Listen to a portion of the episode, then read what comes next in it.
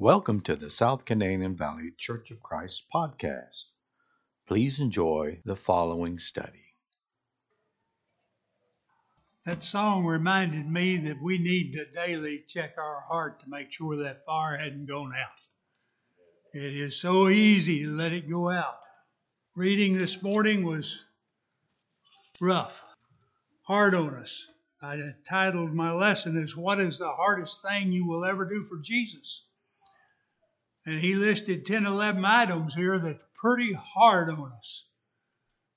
You know, do not resist an evil person, in the New King James was the first one. Well, you know, resisting an evil person can result in death.